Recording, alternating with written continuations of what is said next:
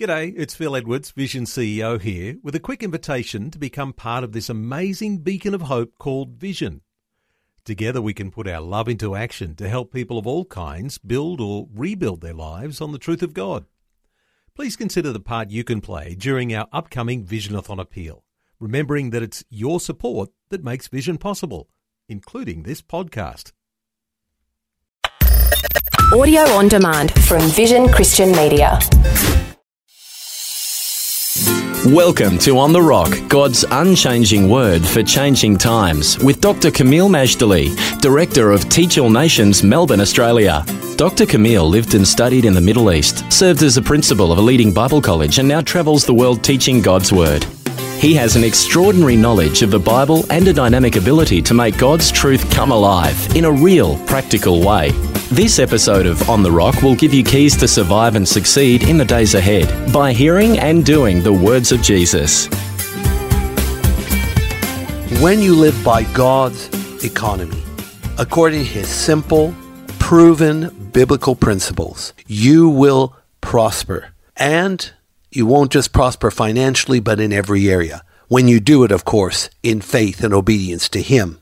In today's program, we're going to see some of the most classic verses on biblical finance and giving in 2 Corinthians. Our series is entitled Heartfelt and Inspired Understanding 2 Corinthians, a verse by verse commentary. This is part of the larger Understanding the Bible series. We're going to focus on some of the classic verses of Christian finance and giving found right here in 2 Corinthians chapter 9. And keep this in mind that you can never go wrong doing what God says. You will have no regrets doing what God says.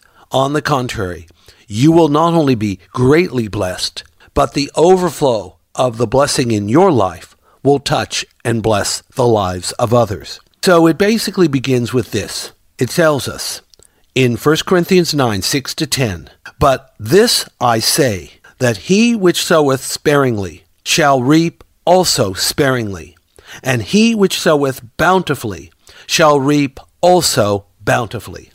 You know, that is uh, about as fundamental as you can get. They using the metaphor of a farmer and seed well, the same happens with finance. The more seed you sow, the greater the harvest will be. But if you are stingy with the amount of seed you plant, don't expect much of a harvest either. Now, we have met some very generous people in our times, and not one of them has any regrets about being generous. In fact, I can think of people who have prospered in their personal lives and in their businesses precisely because they are generous. Obviously, they use some wisdom in how to do the business, but ultimately, as the scripture says, one man sows, another man waters, but God gives the increase.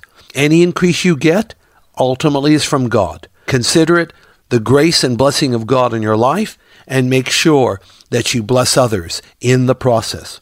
There's another classic verse, 2 Corinthians 9 and verse 7 every man according as he purposeth in his heart, so let him give, not grudgingly or of necessity, for God loveth a cheerful giver. That again is one of the classic verses. God loves a cheerful giver. Don't give because you feel under compulsion. Don't give because you maybe have a cynical attitude of what the church will do with the money or that all the church wants is your money which of course in most cases is not true.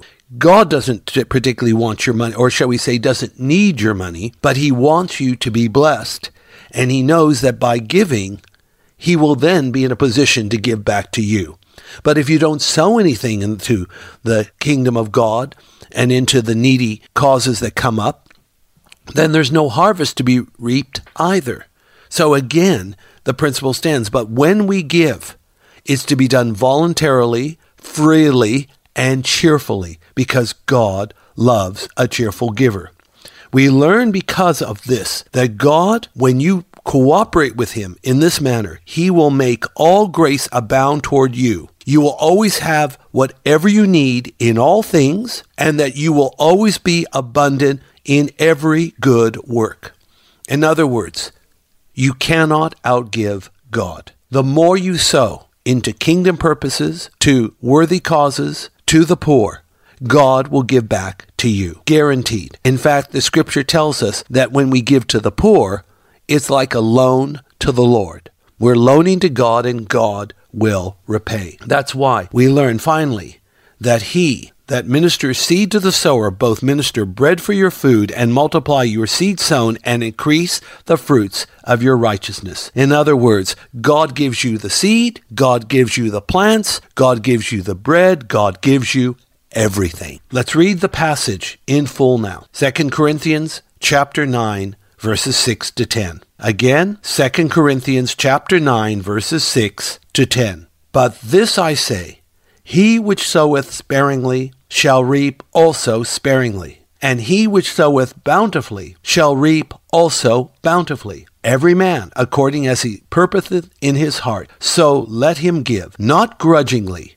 or of necessity, for God loveth a cheerful giver. And God is able to make all grace abound toward you, that ye, always having all sufficiency in all things, may abound to every good work as it is written, He hath dispersed abroad, He hath given to the poor, His righteousness remaineth forever. Now he that ministereth seed to the sower, both minister bread for your food, and multiply your seed sown, and increase the fruits of your righteousness. This is 2 Corinthians chapter 9, verses 6 to 10. As I said earlier, these verses are classic when it comes to biblical giving, and they're worth learning. So that's what this lesson is about.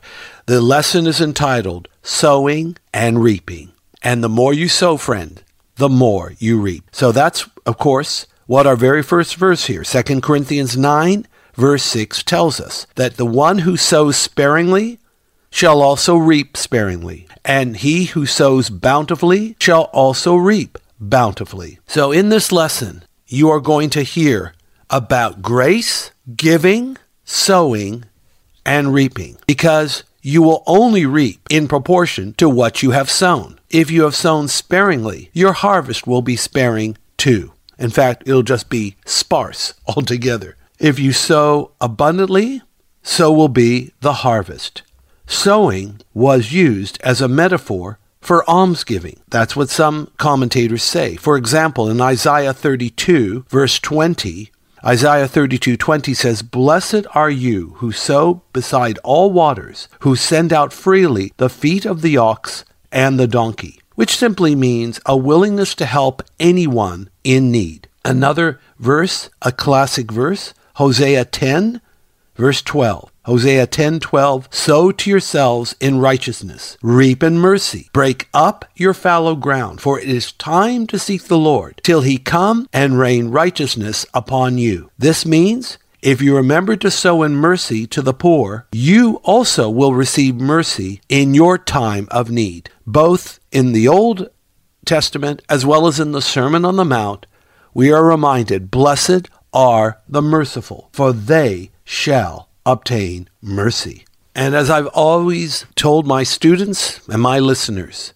if you're going to err, then err on the side of mercy, not on the side of judgment. Give people more leeway than they deserve. I don't mean to run riot and be silly, but Give people the benefit of the doubt. Don't succumb to cynicism. Believe the best in people. Isn't that what love is about? Love believes all things, hopes for all things, and so on. Err on the side of mercy because if you do, when you need mercy, you'll get it. We go to verse 7, another classic verse, which says this So let each one of us, or each person, as he's purposed in his heart, not grudgingly, not giving of necessity, for God loves a cheerful giver. Well, praise God for that. Your giving should be liberal or abundant as you purpose in your heart. You shouldn't feel forced, under obligation, arm twisted behind your back. That is not right. And I do believe it is important, especially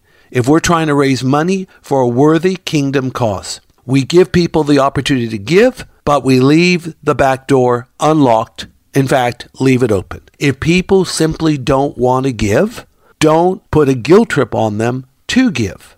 I think that is very wrong, and I'm pretty sure God thinks it's wrong too. He doesn't want people giving grudgingly. He doesn't want people giving of necessity. He wants them to give freely, lovingly, cheerfully, joyfully. And remember, because the giving is done as unto God, even if the recipient of the gift doesn't handle the gift in the best way possible, God will still bless the cheerful giver because of the grace on their life. They are sowing and they are reaping. I remember years ago of a ministry that helped to train people for ministry. And they invested money in these people, these proteges. But sometimes the proteges would run off with a bad attitude, bad mouthing the ministry that had trained them. When asked, Do you regret training these people who have turned against you? I mean, it sounds terrible, but it's nothing new. Just read Philippians chapter 1 at some of the people who were mean to Paul, even in his time of imprisonment. So, do they regret having given to these ministries?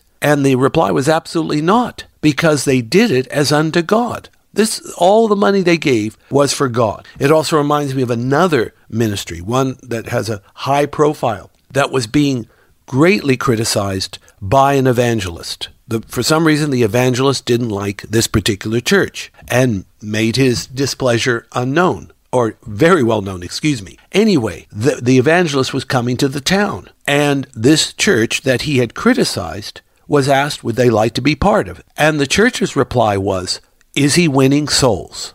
And they said, Yes, he's winning lots of souls. They said, We're in, because whatever is good for the kingdom is good for us. I tell you, this kingdom mindset that rises above the petty bickering and critical attitudes that so many people seem to get stuck with is eagle Christianity, flying above the fray. And I'm telling you, friends, that's what spirit filled living is like. You will mount up with wings as eagles so that you can run and not be weary, and you can walk and not faint. God loves a cheerful giver. If it pains you to give, keep the money. Remember, your failure to sow means a failure to reap. Our offerings are free will and not by law. So there is a grace that's in giving. If you do it because you feel obligated, it's it's terrible.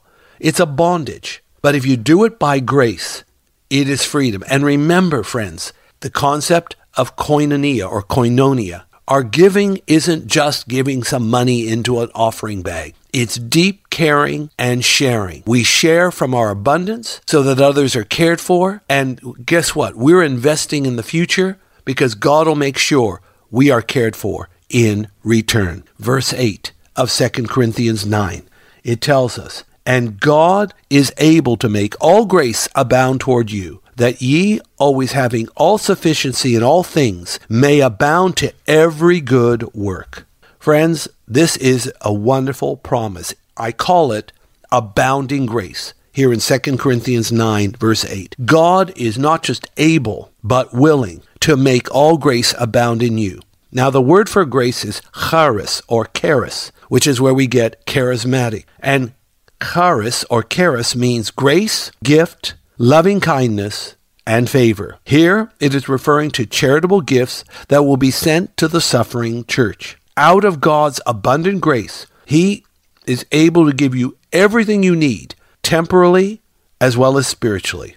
This, in turn, means that they will have more than enough to help those who are in need. You will have all sufficiency in all things that you can abound in every good work. Now, as one that's in ministry, I myself really appreciate this verse because in order to fulfill the call that God has for us, our call at Teach All Nations is basically to get God's word out wherever we can, to make it accessible, understandable, applicable, and transformational. Because we know that when people have God's word in their life, they will live better, healthier, happier, fruitful lives because their lives are on the rock, not on the sinking sand. But for us to fulfill this mandate, we need resources. And we've learned God is able to make all grace abound towards us, that we will have sufficiency in all things, that we may have abundance for every good work.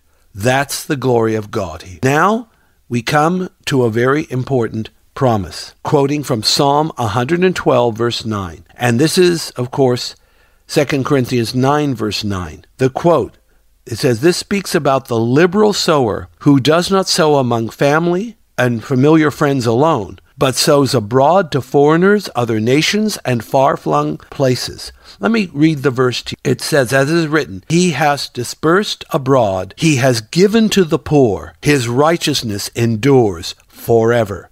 This is Psalm 112, verse 9. Again, the dispersing abroad speaks about giving beyond your familiar circle to mission fields, to foreigners, perhaps to the persecuted church suffering in another part of the world, giving to the poor, dispersing wealth. Because of this liberality, the sower's work of righteousness will be remembered before God. Think of the incident with Cornelius, the centurion, in Acts chapter 10. In verse 2 of Acts 10, Cornelius, who is a Gentile, he's a Roman, he is called a devout God-fearer who prayed and gave many alms. In verse 4, the angel of God tells Cornelius that his prayers and alms have come up as a memorial before God. Think about it. This guy wasn't even from the house of Israel. He wasn't one of the quote unquote chosen people. But because he had done the right thing, God in heaven had a record, had taken note, and basically now sent the angel to Cornelius your prayers have been heard, Cornelius. Therefore, follow these explicit instructions. And the instructions were that Cornelius was to send his messengers one day by foot south of Caesarea to Joppa, now known as Jaffa, and get Simon Peter to come and give you the message of the gospel, the message of life. God remembers our prayers. God remembers our giving. That's how important it is. Now, giving and prayers alone do not save us. Only the gospel can do that. But prayers and giving position us to be heard of God and to be open to God's word. Final verse.